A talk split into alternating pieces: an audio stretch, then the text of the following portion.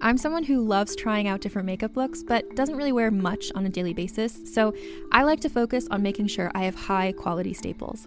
And whether you like a fresh face, full glam, or somewhere in between, you've probably seen Thrive Causemetics Viral Tubing Mascara. I've certainly seen it everywhere. You know, the one in the turquoise tube? So, that mascara, along with all of Thrive Causemetics' beauty products, are certified 100% vegan and cruelty free, which I look for in makeup, and they've got excellent quality to match. And something I didn't know from all the mascara videos I've seen is that for every product sold, Thrive Causemetics donates either that same product, another product that is needed more, or a monetary donation. They've worked with over 500 nonprofits to help with a wide range of causes like supporting cancer survivors, people experiencing homelessness, education access, and so much more.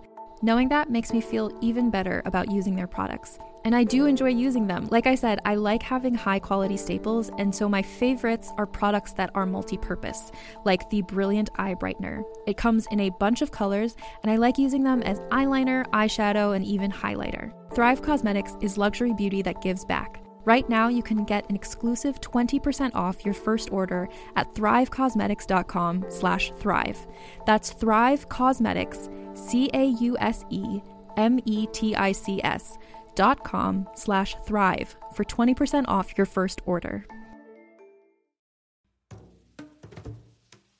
Calling all lovers of mystery and fans of a good story. If you haven't already heard me talk about June's Journey, you're in for a treat. It's time to don your detective hat in this free hidden object mobile game that delves into the captivating journey of June Parker, a self proclaimed detective on a quest to unravel the mystery surrounding her sister's untimely death. In June's Journey, you get to play as June, deciphering clues and unveiling secret plots within thousands of beautifully illustrated scenes. And did I mention it's set in the glitzy 1920s? New chapters are added weekly, so you will never run out of new thrills to uncover, and you can also personalize and decorate your very own Orchid Island where the story takes place. How sharp are your detective skills? Find out when you download June's Journey on your Android or iOS device, or play online via Facebook Games. Your detective journey awaits.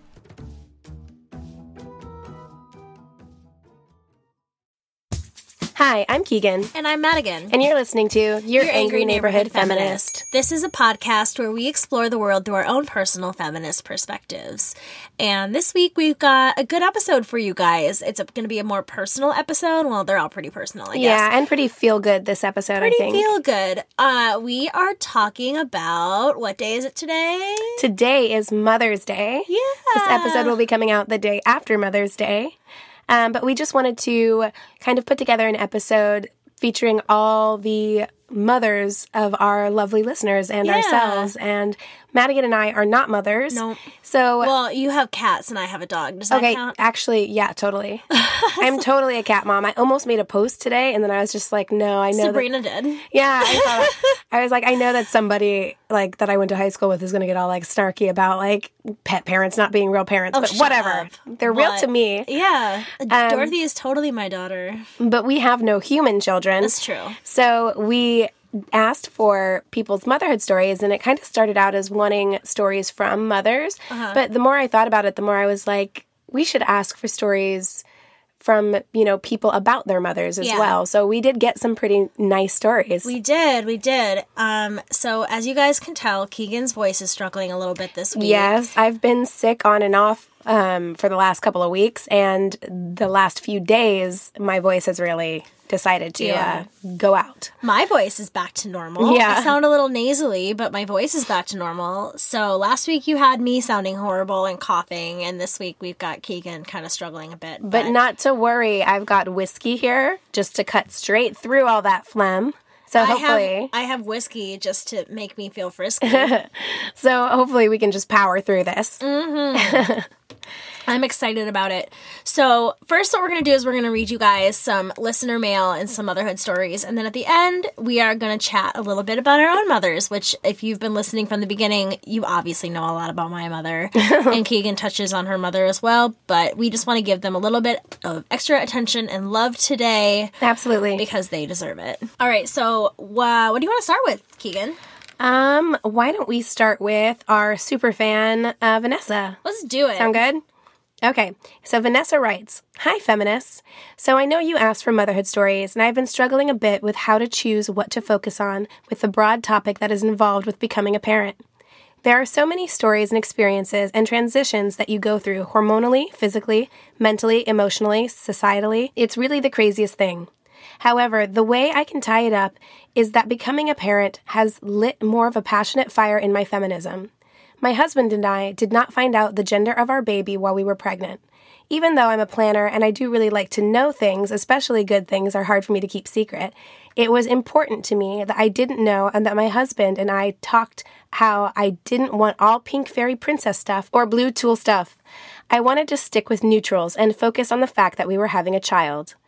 I was terrified of having a girl. Terrified. I am the middle of two sisters, no brothers, and we were difficult teenagers. You name it, one of us did it, mostly me. And this was just plain terrifying because I was being bad and making dumb choices when I knew better, and while getting great grades and being involved in extracurricular activities and while having a job. And this terror doesn't even scratch the surface of thinking about raising a young girl slash woman in this society. Yes, there are many things that we are doing better, but there are still baby onesies out there with sayings like smart like daddy and pretty like mommy. I'm no thanks. well, we had a baby boy, and then, of course, I started to freak out again, and I'm sure this would happen no matter what gender, about modeling a good marriage and wanting to raise a boy slash man that would respect women, share his feelings, be creative and kind, all the things. Becoming a parent is hard. There are things that you are sure of, and so much that you aren't. As a birthing parent, you get to have the hormones and the physical changes that come with it, and it is terribly it is a terribly lonely place. One PSA if you know someone who's expecting, or a parent, especially a new parent, send a note, drop by for a visit, call, text, and by all means keep inviting the parents to all the gatherings. My friends have done a great job of continuing to include me and my husband, even though it's hard for us to get out most of the time. But it's awesome to be remembered. That was a tangent, but back on track. My mom describes me, being a mom, as losing a layer of skin or protection, meaning that you are all of a sudden so much more raw with feeling, so much more open to the pain and suffering, especially of children.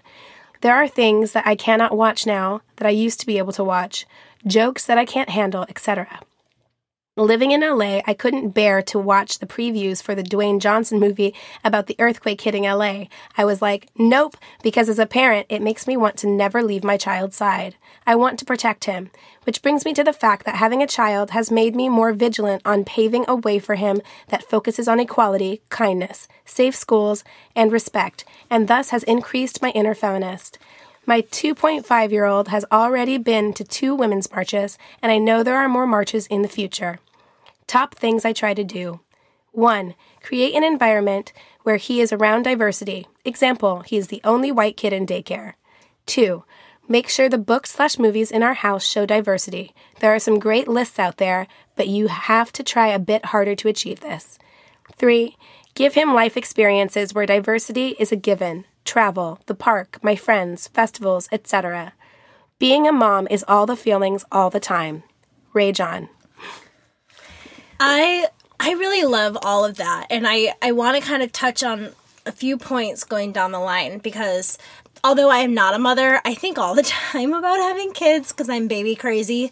Um, and definitely uh, the thought for me, like, I have a real issue with gender reveal parties. And mm-hmm. I, I, know people are probably going to get mad at me for saying that, Mm-mm. but I have a real, I have a real problem with them. And I'm, i think that they can be very problematic. They're very problematic. I, I know it's a coming from a good place. It's yeah. just coming from excitement, you know, yeah. from being a parent and everything that goes along with that. But to me, it's like, okay, we're celebrating our child's like biological genitalia. Little weird. Right. I mean, not, you're not, obviously, you're not celebrating right. the, but like in a world where we are kind of redefining what gender is, when you boil it right down to it, that's kind of the basis of it. So, but for me, I think if I was pregnant right now, I would want to know, just like Vanessa said, I would want to know everything about that child. I would want to know everything. So I, I told, I talked to Chris about it. I'm like, I feel like I would want to know, but I would not even tell my mother. Like, we would have to, like, lock that shit down. Like,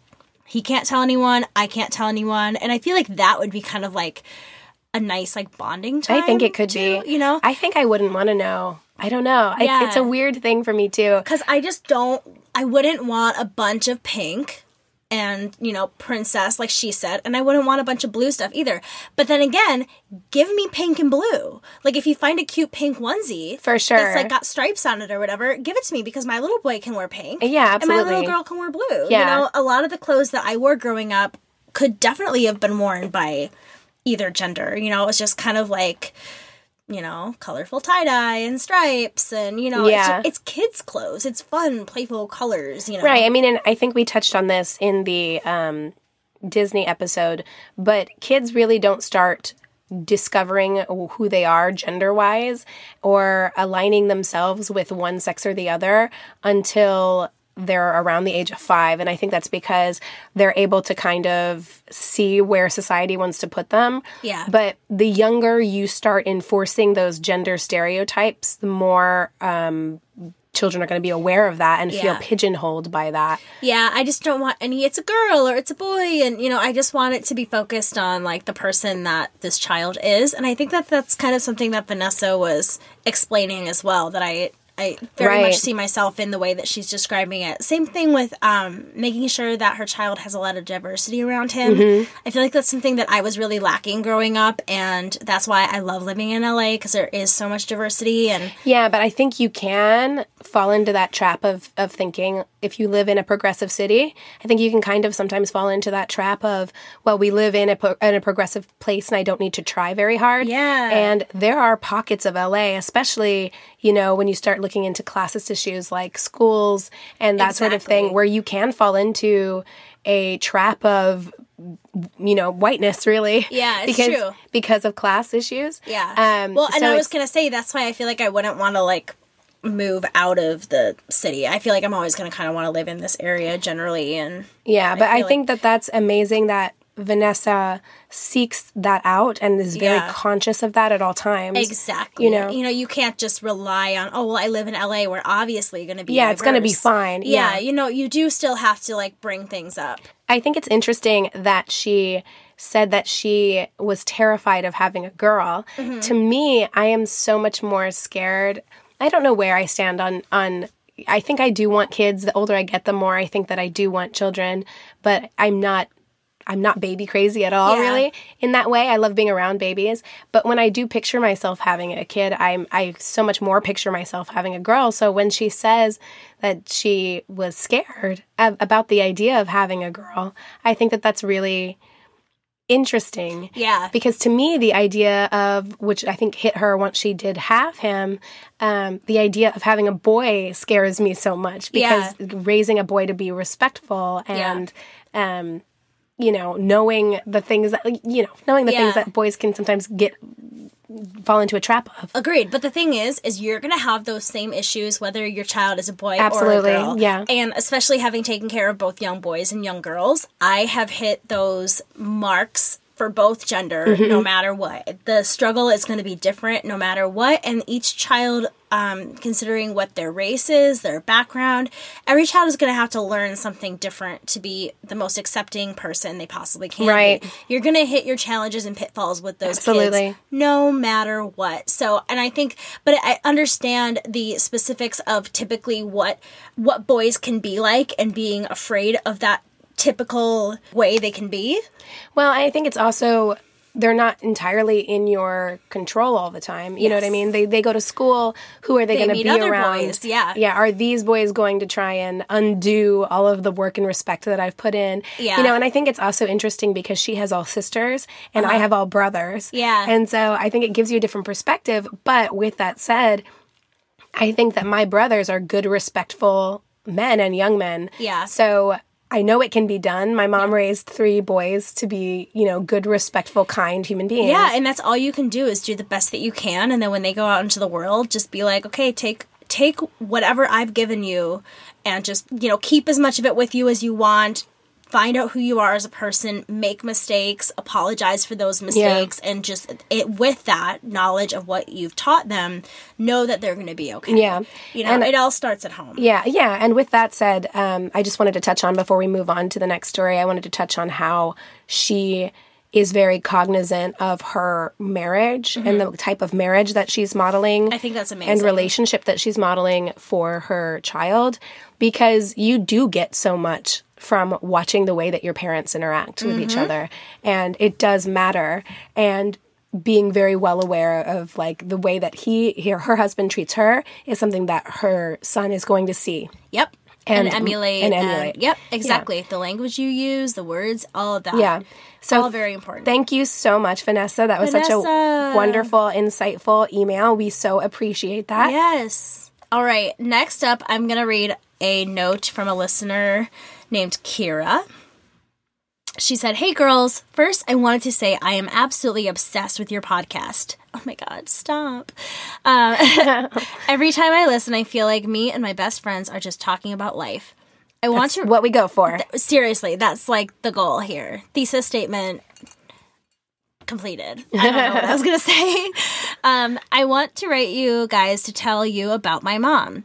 So here's a little background on her. She is a white woman. I am not, and she grew up with an alcoholic father and an emotionally unavailable mother. She practically raised me herself. I wanted to share the badassness of my mom. She had me when she was 16. Pregnant with a little girl, her parents kicked her out. Soon after she had me, she moved in with my sperm donor, who was and who was and is an asshole. They got into a fight, he hit her, and she finally got the fuck out of there. She raised me on her own, got her GED and her BA, and after that went on to get her master's. She continues to chase her dreams. She is one of the youngest women ever in her field that she's in. Can't disclose that information. Just thought I would tell you about my kick ass mom.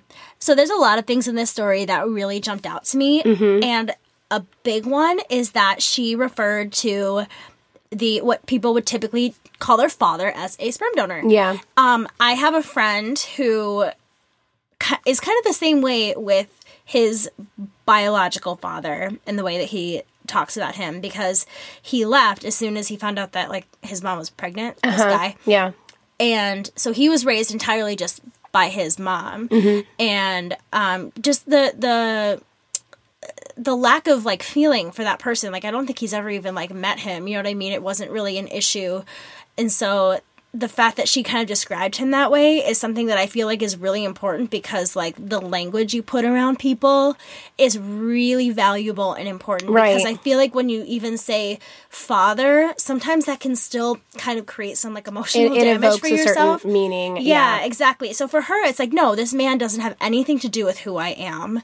My this a courageous, amazing mother raised me and did all this for me. He is just my sperm donor. He's the one that just kind of helped along a little a little bit, you know, Yeah. to make me come into existence. But Right. she is the reason that I'm here. Yeah, yeah. Yeah. And that I am who I am. Yeah. I think I'm always struck by I think about and this is something that I'll touch on whenever I'm talking about my mother. I'm so struck by the things, the strength that her mom had at so young an age. Imagine all of those hurdles. Mm-hmm. And I think about the hurdles that I've had in my life and I think about if I'd had all of those hurdles, would I have been able to do that? Yeah. Like I don't know. I don't know if I would, would I have. still go back to school and get my diploma right and when you're a single career when you're a single mother who is also a teenager who doesn't have parents there to support you. who don't support you who doesn't have a partner that supports you Yeah. How I mean, did how she do you bring do you to class? Like, I want to know more about this story. yeah how do you not just fall apart you know Yeah. and how do you pick yourself up and and keep going I mean, I hope that she at least had some friends or someone in her life. some support help her. system i hope so but you know what even if she didn't she still did the thing Yeah. you know which is incredible and i think it also speaks to there's a certain motivation that i think a lot of mothers have Mm-hmm. when they have children to be strong for their children even Yeah. when they just want to kind of like give up you Well, can't it's it's, not of an like option you know how people talk about that physical strength of when your child's in danger, like moms can pick up cars Uh-huh. Yeah. and stuff. I, I wonder if there's that like thing inside of you that's not just physical strength, but like for people who are really meant to be mothers, if they have that like emotional strength suddenly, where I they're think like, so. No, I need to pick myself up and like do the thing. I think so. Yeah. I think that there are some people who are wired like that. And I think that that does kick into high gear for some people Yeah. whenever they have children. I mean, thank goddess that mom had it. You know, Yeah, she was like, yeah. okay, Yeah. I gotta like put up my mama It always says to put on your big girl panties. She's like, I'm gonna put on my big girl panties. I'm gonna get this shit done. And I'm sure she had moments of doubt and I'm sure she had moments of, course. wanting to just, you know, give in and give up, but Can you she believe didn't. that she got through like an abusive Home, relationship and, and home life. and home life. Yeah. And this girl, Kira, is so thankful for her mother the way she is. Clearly, she, I mean, that is one of those things that the cycle of abuse is really horrible. And it's difficult to something break. Mm-hmm. that is so hard to break. So the fact that she has such an amazing admiration for her mother, her mom was strong enough to also stop that cycle of abuse. Yeah. She didn't blame her child for anything. It wasn't like, oh, you were a mistake. No, it was like, you, this child may have been the best thing that happened yeah, to her you're my motivation. yeah that helped her get through Yeah. everything i think Yeah. that story is just phenomenal and kira we love that you're a fan of ours that like is crazy for me to even think about and we are so glad that you think of us as friends and like to listen to us Yeah, that's our favorite thing in the whole world.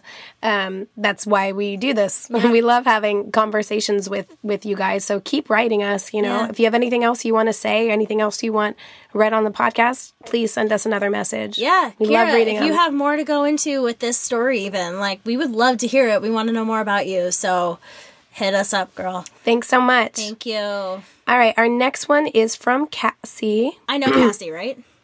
Yes, Is she Um, the pink hair? yes. Okay. Our next one is from Cassie. So it says, Hi, Keegan and Madigan. So this is my motherhood story. Being a mom was such a crazy thing for me. I was adopted at three days old, and I have such a special relationship with my mom. She's been my rock as well as my constant in my life. My personal story of becoming a mom is very after school special.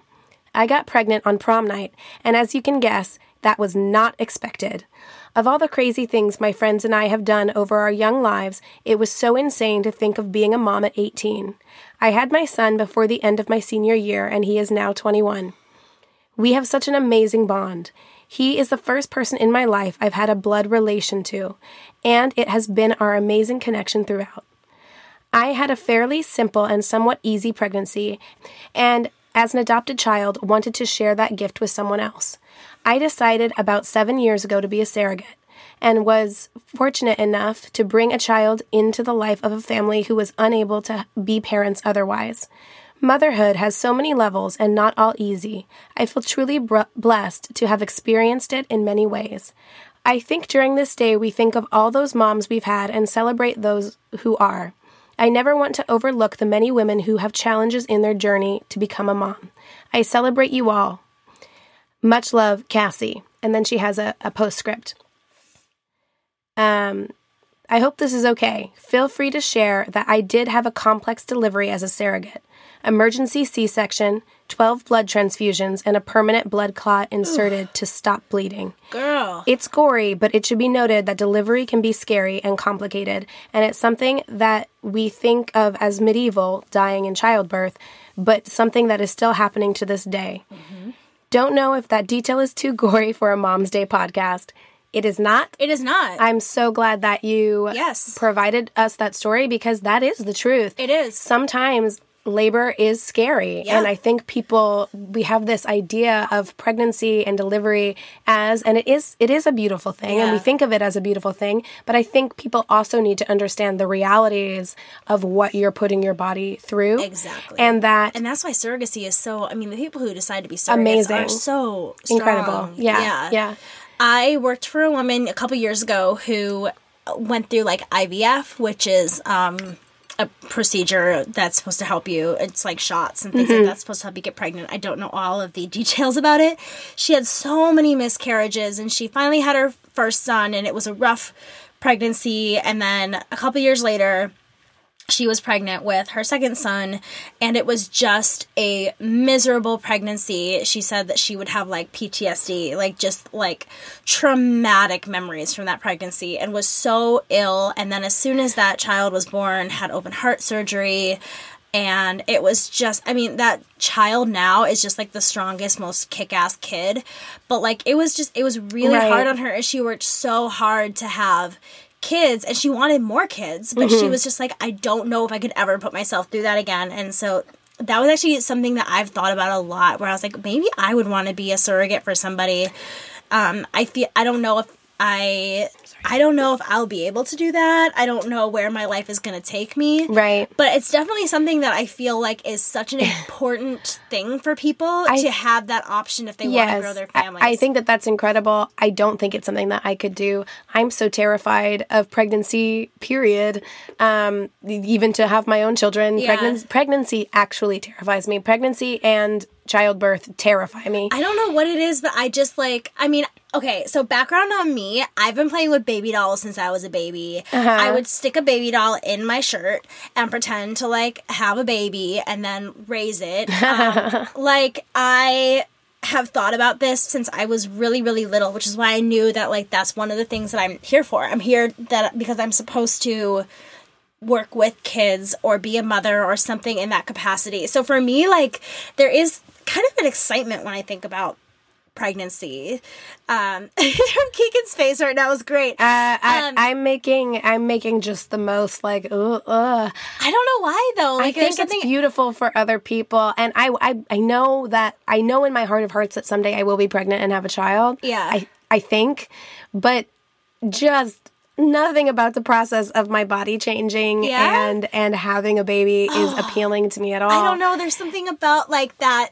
Like you know how people are like, oh, that little like ball of energy inside of you. Like that's just how I pictured it being this like little ball of energy. Mm. Alien. And It's you're, an alien. It weirds me out. You're growing this beautiful Someone- little being. whenever my um my friend's wife was pregnant, she sent me a video and it was like her belly and you could see the foot and it was Uh-huh. Okay, moving. that creeps me out a it little bit. creeps me out. But it, I also love it because if I were pregnant and I were to see that, I would be like, "That's my Mm. kid's fucking foot, guys. It has a foot." okay. Keegan is not understanding me It, at all. it's like the alien. but that's okay. It's like a chest, you know, have you Yeah. ever seen the alien where there's like a chest burster? Yeah. That's how I feel about I mean, look, I, I think it's great. I know that this sounds very negative on a Mother's Day podcast episode, but what what I'm really getting at is bravo to you, Cassie, for being a surrogate. And Right. and there are some women who just really enjoy being pregnant. And even Yep. if they don't, they just have that strong Yep. want to be able to do that for somebody. And I think that that's incredible and selfless and amazing and wonderful. Mm-hmm. So and I kind of feel like this is a good time also to bring up the fact that some women can't get pregnant. Right. And for some women, it's really, really hard. And I have to say, as someone who feels so strongly about it, I, I mean, we were talking about this last night. I genuinely fear that I'm not going to be able to get pregnant. Mm-hmm. And, you know, as soon as I mention it, Chris is always like, well, don't say that. Don't say that. You don't know. You don't know. And, like, I'm not stressing about it because I'm not in that point of my life right now. But it's something that I've, like, there have just been clues in my life where I'm kind of like, well, it could possibly be a problem down the line. Right. And I'm not gonna like psych myself out by saying, "Oh my god, it's never gonna happen." I'm not worrying about it, but it is. Well, you haven't tried about. yet, so you don't know for sure yet. Exactly, but it, it is something that it very much weighs on my mind. Um, I'll talk about it a little bit more later. It took my mom a long time to get pregnant, and I'm just very aware of the fertility issues that can happen. So if you are a woman who wants to be a mother and can't for Yeah. any reason, just know that like this episode really is for you too. Right. And we understand that there are a lot of people out there for whom Mother's Day is a difficult day. Yes. And that includes women who have infertility issues who maybe have been trying and trying and trying to get pregnant. Yep. And couples who have been trying to get pregnant and can't. Yeah. Or are finding it very difficult. Yeah, my grandmother had a lot of miscarriages. I had a skating coach growing up who went through a miscarriage. I've ex- I've experienced that not personally, Miscarriages are very common but too. I've experienced it a few times in my life and having to kind of um learn how to be supportive of, of a Yeah. person who's been going through that. I cannot even imagine the agony that you felt. Yeah. Um, and also, I just want to really quick mention the fact that a lot of people don't have great relationships with their mothers. And I hope that on this day you are feeling supported and that you have other examples in your lives and other people in your lives that can be like your mothers. can kind of fill that slot for Yeah. you. Um, I agree. And also, while we're on that topic, I know that it can be difficult to wonder. I have friends who have bad relationships with their mothers because their mothers are not very nice people. And it can be hard to make that decision to cut someone out of your life. But if your mother is toxic to your life, it's okay Yep. to cut out people from your life who are toxic and it hurts and it's difficult Yep. and it makes days like this really really hard. Yeah. But it's okay. And Yeah. like there are people who can relate to that. Yep, I can and relate to and that. are here for you. Yep. So just just know that this this day is for you too, and I hope that you have somebody that you can talk to Mm-hmm. about those issues. Yep. And if you need to celebrate Mother's Day in some other way, if you have a pet, Right? yeah. we were just saying like we're mothers too. if you want to go to a bar and get a drink, if that's how you need to deal with Mother's Day, that's fine. Unless Do you that. have a drinking problem, then don't. Do Again, always the disclaimer: if you're an alcoholic, please disregard. Um, Okay. So now that we've kind of gotten that out, I felt like it was kind of a good. um yes, and thank you so much, Cassie, for that. That I think that on the last note from that last Yes. story, um, I think that it is incredible that she has experienced motherhood in so many different ways. I know. she was adopted, so she Yep. has an adopted mother, and She you know has that's a biological son. yes, Son, right? Yes, Yeah. a biological son, and I think also we should touch on adopted mothers are just as much their your mother They're your mother. as anyone else. Definitely. um, they're a mother too. Mother-in-laws are mothers. yeah, grandmothers are mothers. Anyone that you want to see as the person who has maybe helped you become the person that you are yeah. can be your mother. Yeah, I you know, the I just definition know- can be so broad. I just know so often people are kind of like, "Is that your real mom?" yeah, or and it's like stepmoms too. it's like yeah. that's her real mom that Yeah. is her mom like it's Yeah. it's she adopted her but that's her mom Yeah. and i feel that way yeah with my with my stepdad sometimes or with my brothers because they're my half brothers but i'm never going to say they're my half brothers like they're my brothers they're your brothers. and and that's that Yeah. um so thank you so much cassie for sharing that story I agree. we Thank appreciate you. it so much You have the best hair ever. she does it's cotton candy hair I love it. Okay, so we're going to have another story. It starts I have a motherhood story, but I've been super hesitant to share it, and I would appreciate you keeping it anonymous. You got it. My family is pretty strict Christian and Catholic. Anything relating to homosexuality has inherently was inherently awful and sinful. So when I fell in love with a girl, I was terrified. For 5 years I hid the fact that I was queer. One day I was having issues with this girl and I broke down to my mom and told her everything. The big secret I was so scared of was out in the open. She took me in her arms and held me and told me she loved me no matter what, and all she wanted was for me to be happy. While she still isn't fully supportive all the time, she's accepted it as who I am. She drove me to Pride and started clapping back at homophobic comments from relatives. She's also respected my privacy and not told anyone else because she wants me to come out in my own time. My mom has been the biggest supporter in everything and anything. I couldn't ask for a better mom. She's so loving, and I feel like I can tell her anything. There's no more secrets between us, and we've gotten so much closer. She even helped me pick out a corsage for my girl at prom. And uh, again, she just remem- reminded me to keep this anonymous, so I will definitely keep her identity a secret. But bravo to her mom for being able to keep this a secret because my mom is the biggest fucking bladder mouth ever. I'm putting you on blast, Liz. because like I, I told her this last night. I was on the phone like talking to her about this episode. and i think if just you really asked her to though she would she would I would though. Like, oh man, like if you made it very things- very clear That's true. she that's would true. But she like she is really close with her younger sister, and like she would tell her younger sister everything, and she was really good about keeping things from my dad because I don't really have much of a relationship with him, so I just didn't really want him to know a lot of that stuff. So she's been really good about that. But like. And, and she has been my whole life, but she would always tell like my extended family, and they would like reach out to me. I was like, "Mom, no, like, don't tell them these things."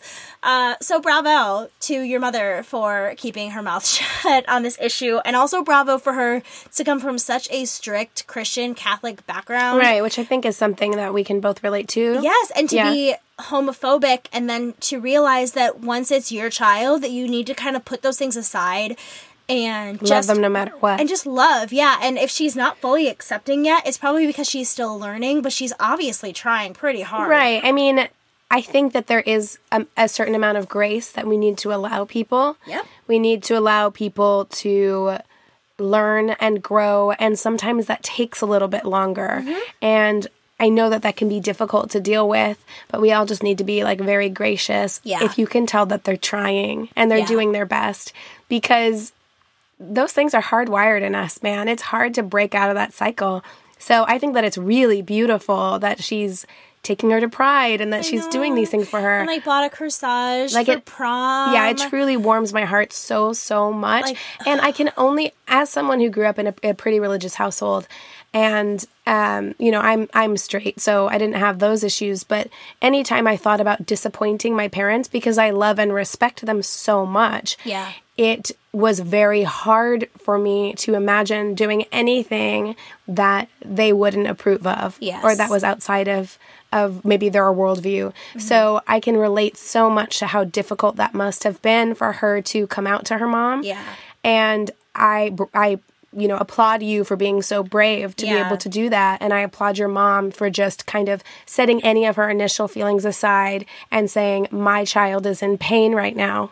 I need to be here for my child right now. Definitely. I uh, I applaud your mom so highly. I applaud you for just being true to yourself and being who you are Mm-hmm. and not being apologetic for that even when you may have dealt with feelings of shame or uh, fear when it comes to your family and you know in your own time I, if you feel like you want to i hope that you know the rest of your family feels the same way um, Right. the, the people who are supposed to be in your life will be supportive and will love you. And the people who aren't even sometimes you know there's still ways to be loving toward them and in their lives even if they are not completely supportive. But i don't know. For me i feel like the people who truly love you at the end of the day no matter what if you're gay straight bi anything will see you as the person that you are and you're helping change their minds you know Mm-hmm. And with that said, though, also take as much time as you need to like figure it out and and come out when you want to, or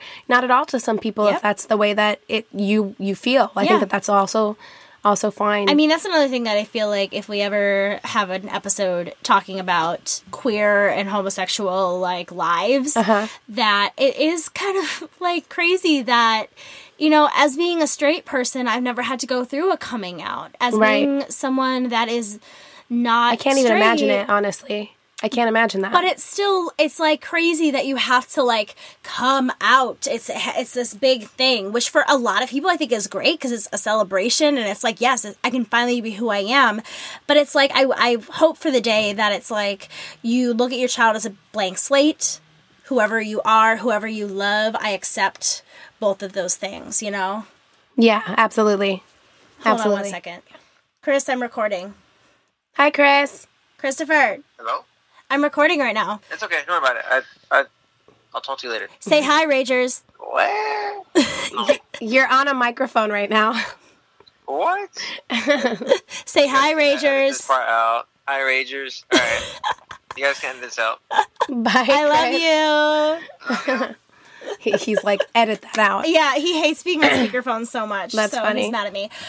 Thank you so much. Yes. to um, Anonymous To for your story. We, We appreciate it. Yeah, we love you. We're here for you. Continue to send us uh, your messages. Yeah. Let us know how it goes. You know, let us continue. We'll do this anonymous uh, story. We'll yeah, continue on your story. We'll be story. like Dear Abby. yeah, yeah. I'd love to chronicle what happens next Yes. in your story because I I think that that's love it. awesome and really exciting.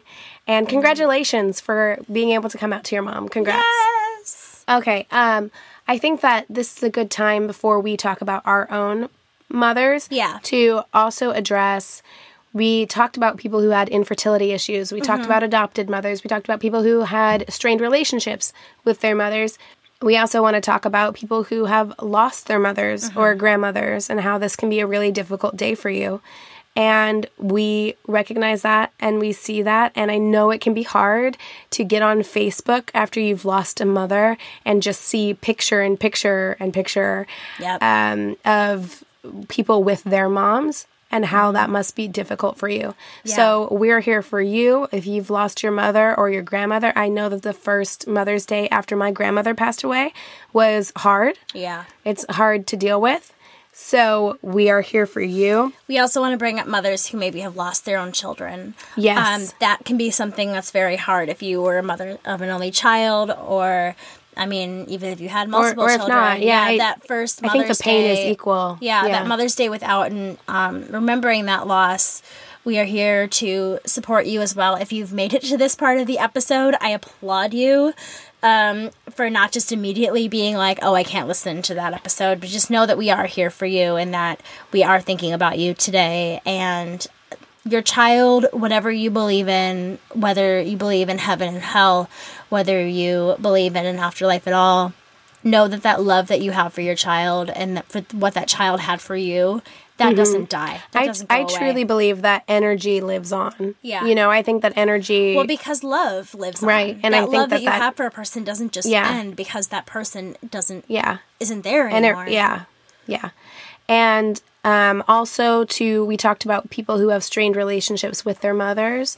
We also want to talk about mothers who have maybe their children have cut them off and aren't talking to them, or mothers of addicts who don't have a relationship with their children mm-hmm. or or something like that if if that's something that you're going through that's also really heartbreaking and Yeah. it can feel like a loss and it can make this day really difficult so if you don't have the kind of relationship with your child that maybe you thought you would whenever your child was growing up know that you are also not alone. There are lots of people out there, and we hope that maybe someday you can reclaim that relationship. Mm-hmm. And if not, you're still a worthy person. I was gonna say, and know that you're enough, even if you've maybe made some mistakes in parenting and feel badly about it or are beating yourself up about it. Always remember that what you did at the time was the best that you could do, and that you and your love is enough, and that you're you have people in your life who do love and support you, no matter who you are, and um, you are being remembered today, most definitely. yeah.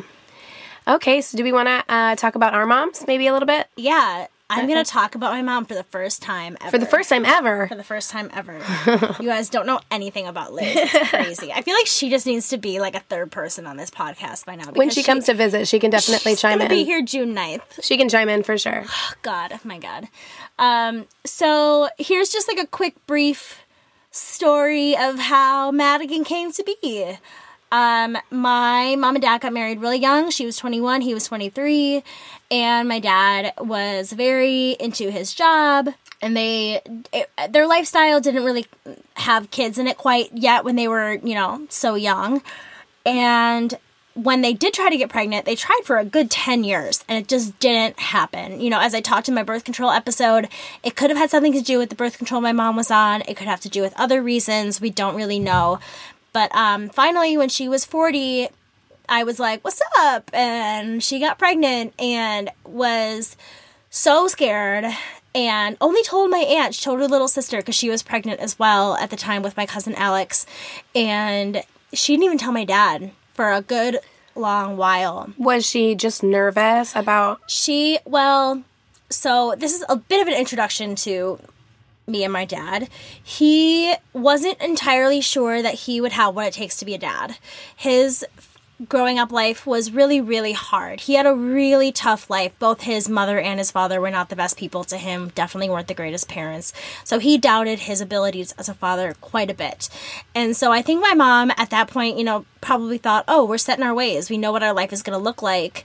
And I think she was maybe just a little bit afraid of what he would do and react. Of course, when my mom told him, he was scared out of his mind, but also very happy because he also Typical knew- reaction. he knew that my mom would be happy as well. And um, I think through her pregnancy, he kind of was c- kind of like that through most of it. I mean, this was 1992 when I was born, and he didn't want to be in the delivery room.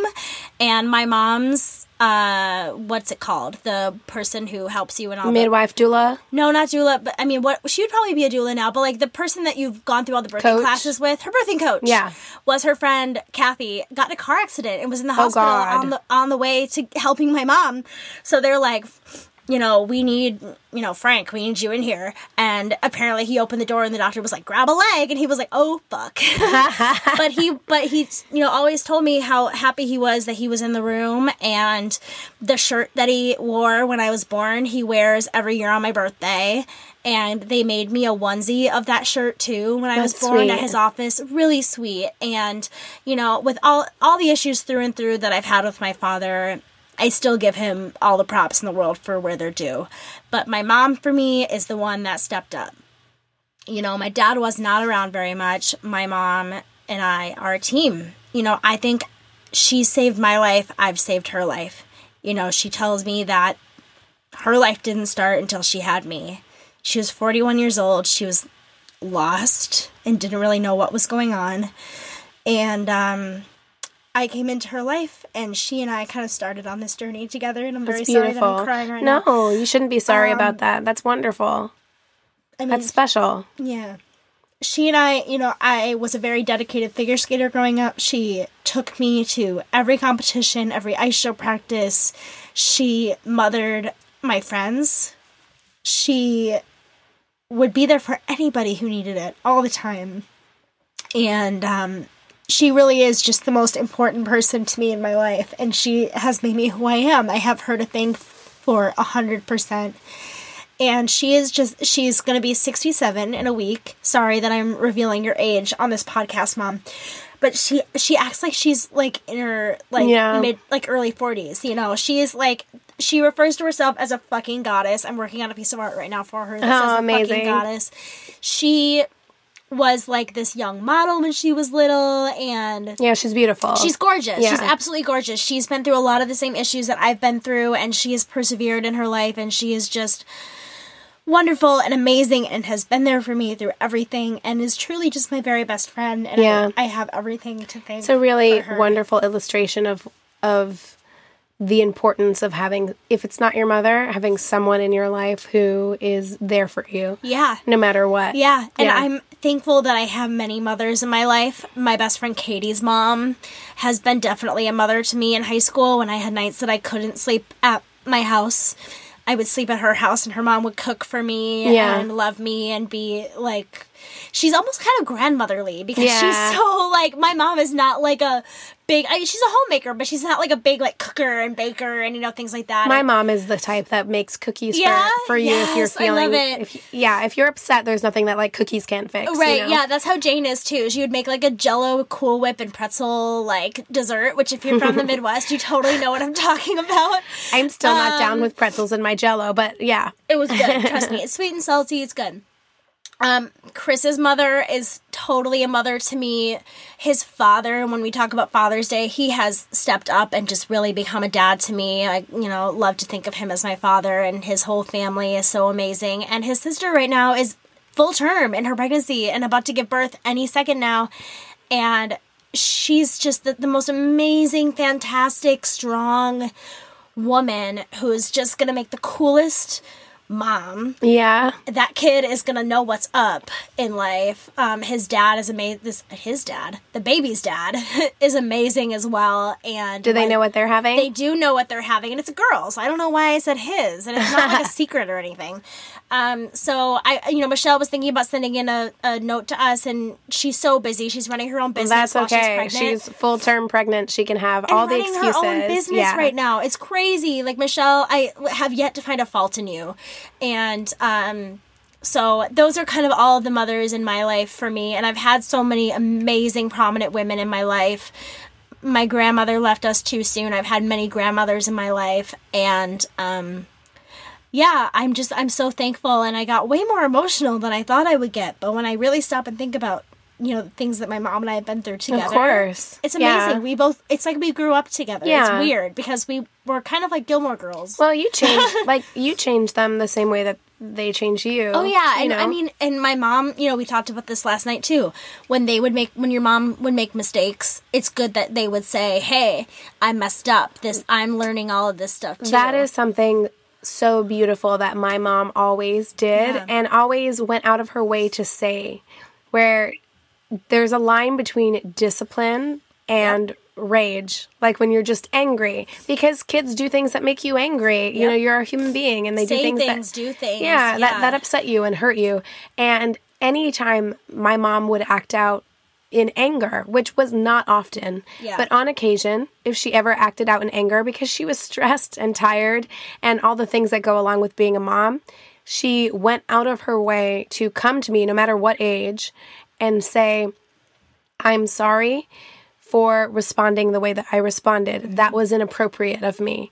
And she never treated me like I was lesser than her or like oh you wouldn't understand. or too young this. to understand it. Yeah, it's the same. It humanized her. Like my mom, when I think about her, it's just she's a person, Right. So with every Flawed, change that beautiful she's- person. yeah, every change she's had in her life, it wasn't like this. Oh my gosh, I can't believe X Y Z. Yeah. because I've seen her fall and Yeah. make mistakes and have to like pick herself back up again. I have so loved becoming an adult in the way that I have.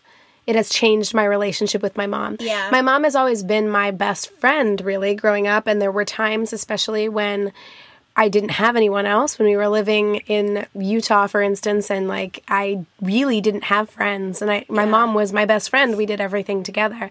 And we're still best friends, but I love seeing the evolution of our relationship from having a parent child relationship to having a relationship that is still a parent child relationship, but we are also two adult women Yeah. who can relate to each other as adult women. And Isn't I see great? her as a human being Yeah, and in a way that I've never seen before. And I think that that's so beautiful. Like that Yeah. progression of your relationship, I think is so gorgeous. And Yeah. I love that. I love that. I love being able to t- call and talk to my mom about life, like about life things. Yeah. And it's not always me calling and being like, I need help with this or I need help with that Yeah. anymore. Cause I'm, I'm an adult woman now. And like we can just kind of have a, a real like wonderful relationship in that way. yeah. Keegan, tell me all about your mom. What is your mom's name again? My mom's name is Tammy Sue. That's right, Tammy Sue.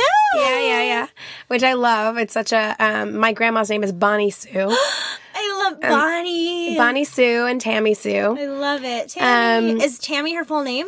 Yeah, T A M M I E, not a, not a Y. Oh, I didn't know she was like Tamara or like no something. Tammy. Tammy. Yeah, Tam Tam. my um funny like little like story. My Yeah. grandparents are Bonnie and Johnny. Ah. And Johnny, like his name is not Jonathan. It is or John. It is Johnny. That's like my friend Katie. She's not Catherine. Right, her name She's is Katie. And- That's so funny. And even though my grandpa went on to be this big businessman, he never like they told him they were like to be more professional, you should go by Jonathan. And he's like, my name's not Jonathan, it's Johnny, and it's J O H N N Y, and then Bonnie B O N N I E, and then they had four kids. They Mm-hmm. had Roxy, Danny, Christy, and Tammy, and Roxy too. Man, Yes. your grandparents knew what was up. and all of the girls are IE, and my uncle Danny is Danny with a Y, and he's Danny, not Daniel. Stop. Yeah, so it's so cute. Stop. I know. Oh, that is the sweetest thing I've ever heard. And where are your grandparents from? They are from very solidly New Mexican. Okay, that's right, because you were Yeah. born in New Mexico. I was right? born in New Mexico. Guys, Keegan moved around a lot, so I don't like. I I do love her and ask her No, questions lot. in life too, but sometimes I need to be reminded. yeah, I was born in Albuquerque, New Mexico, and my grandparents both.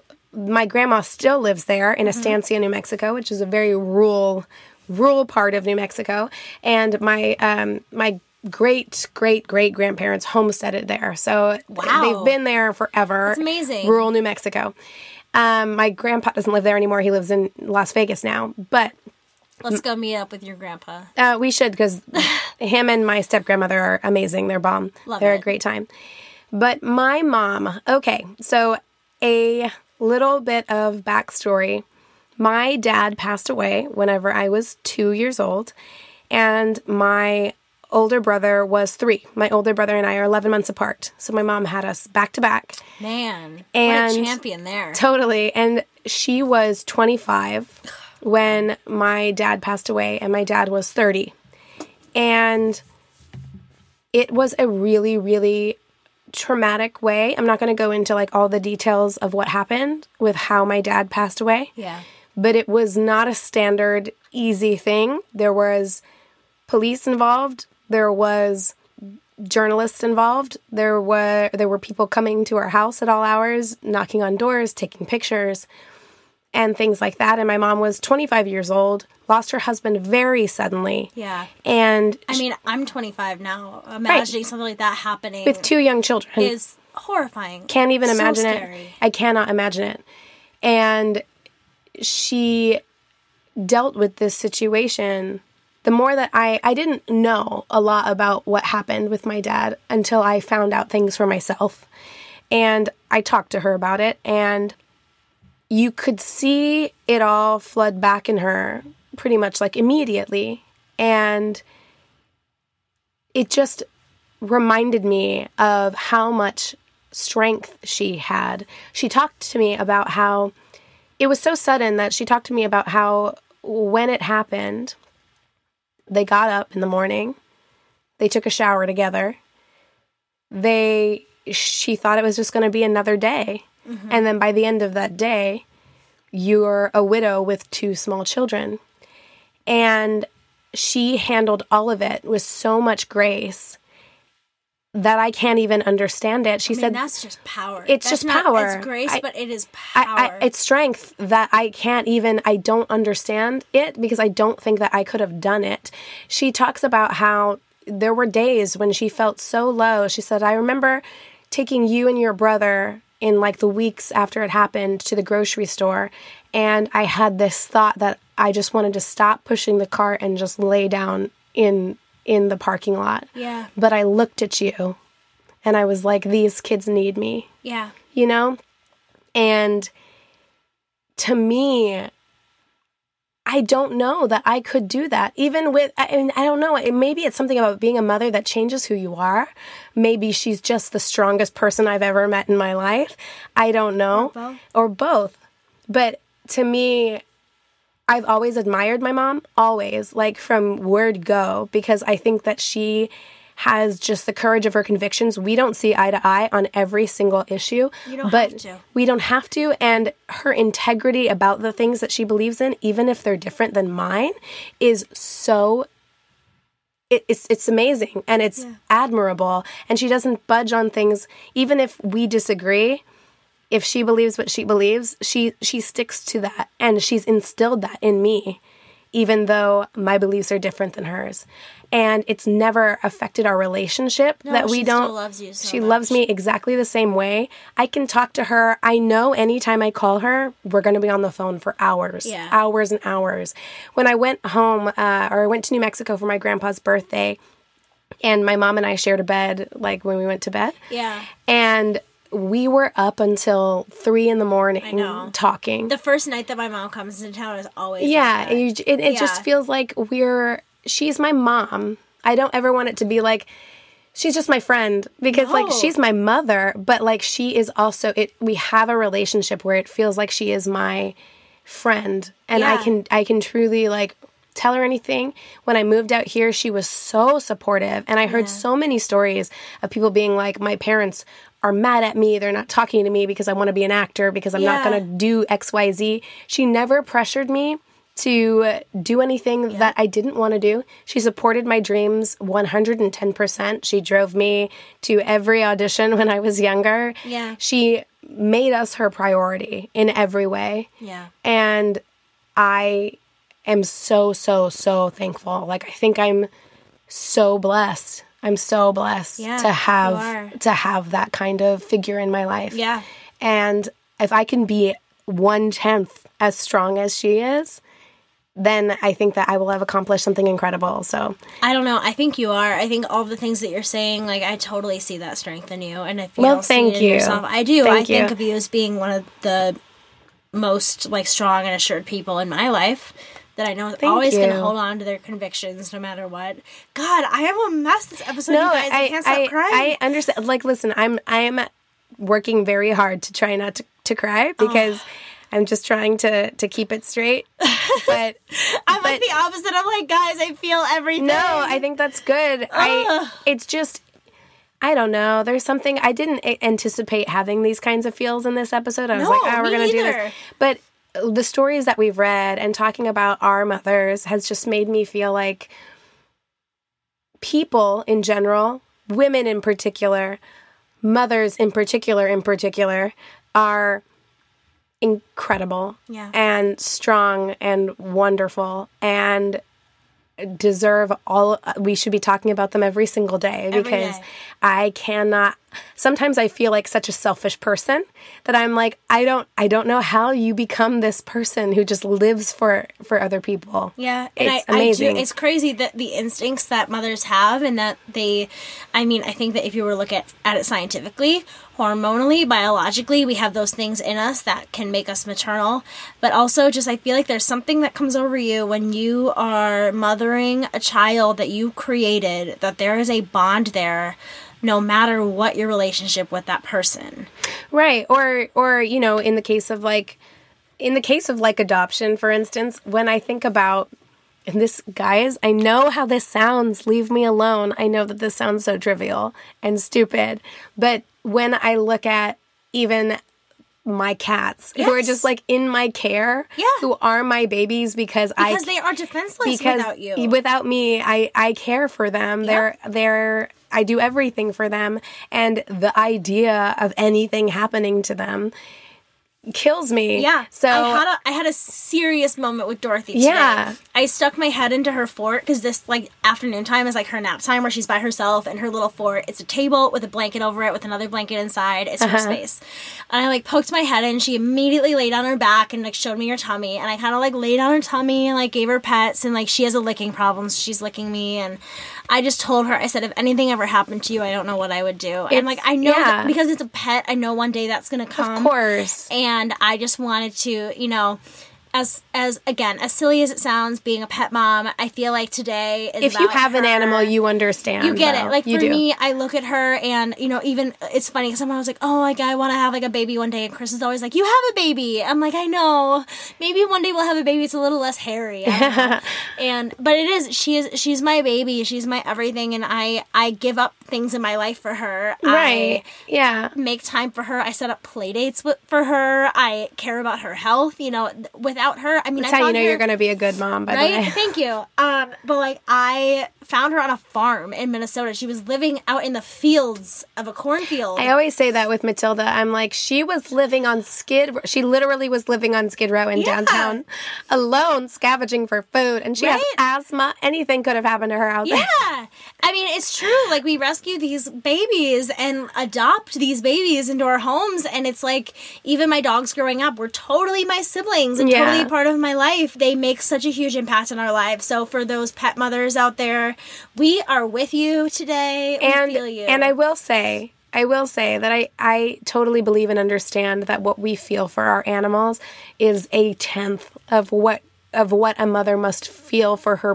child. for sure. Um, so I can't even imagine how scary that is to go back to uh, Vanessa's letter where she talked about like how how she can't watch things now, she Yeah. can't do things now because how the idea of anything happening to my animals, I can't Yeah. imagine. The idea of anything happening to your child has got to be so tough. out of this world. you know, so And again, bravo to my mom for going through some scary experiences with me and remaining strong and knowing Yeah. that everything was going to be Yeah. okay. Because there were times that my mom did not know if I was going to Yeah. make it out okay or not. You know, and um, so bravo to her for remaining level headed and just having hope that I was going to make it through. Yeah. and that everything was going to be okay. Yeah. And I mean, man, what an amazing. What amazing women our mothers are. Yeah, really. I totally. mean, and I know that all of you listening right now are just like nodding your heads in agreement for the most part of just any of those people in your life that you have mother, father, sister, brother, friend. yeah, You're go hug, go heads- hug that person today. Call them today. Call Yeah, them. it doesn't matter who, what label that person has in your life. If you have a person like that, hold on to them, love them, recognize them for who they are. and and tell them that they're appreciated. yeah I do go out of my way. I think I I do try to to tell my mom that I appreciate her and Yeah. I love her. Yeah. And that that I know that not everyone is so lucky. Yeah. You know. And just one last thing uh, before we kind of wrap up here. Mm-hmm. I I think we've covered all of our bases except it just occurred to me. Props to the foster moms yes, because that job's got to be hard. I was listening to, if you guys don't listen to the podcast True Crime Obsessed, do it because they're amazing. There is a gay man on that show who has fostered children with his husband, and they now have an adopted daughter, Daisy, who, like, I love hearing stories about. And he was talking about foster mothers today and how they really don't have any rights. Like, they're treated Right. like glorified Exactly. babysitters. Yeah. And a lot of times have to bring those children to jail to see their parents or Yeah. visitation rights, and they have to do all of these things. And that podcast has helped me learn a little bit about it, and also um, just from like other TV shows and a, a friend of mine Um, a friend of mine has been a foster mom to a little girl and I've never seen her face because it's illegal. Yeah. Like they take pictures from behind anytime they show her Yeah. on on on social media or anything like that. They have a baby, a biological baby of their own now, a son, and they've had this little girl. I want to say for like four years now, Hmm. and they are trying to get custody to adopt her legally Yeah.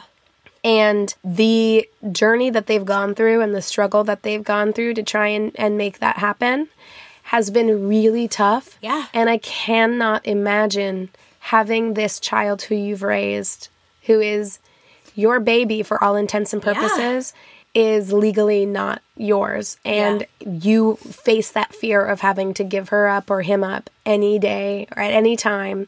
Or maybe you aren't trying to adopt them legally, but you have kids coming in and out of your lives and you're having to see the struggle that they're going through Yeah. every day. That is so hard, and God bless you. Truly, truly, superheroes to me, truly, really. yeah, Yeah. absolutely. What So- you do is amazing. Amazing. More of us need to be on that bandwagon. for real. Absolutely.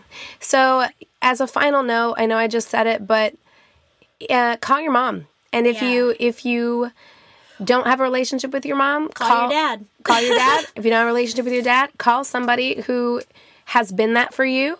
Call somebody who has been a cornerstone in your life for you today and let them know that you love and appreciate them because like my mom said, you never know. Like you never you could wake up one day and they could be there and they could not be there the next day. So if you appreciate somebody and you love them, give them a call right now. Yep, do it. And let them know. At least send them a text message and say just, "Hey, I love you and I'm Yep. thinking about you." Yeah.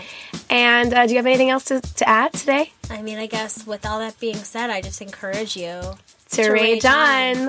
on. Bye. Hey guys.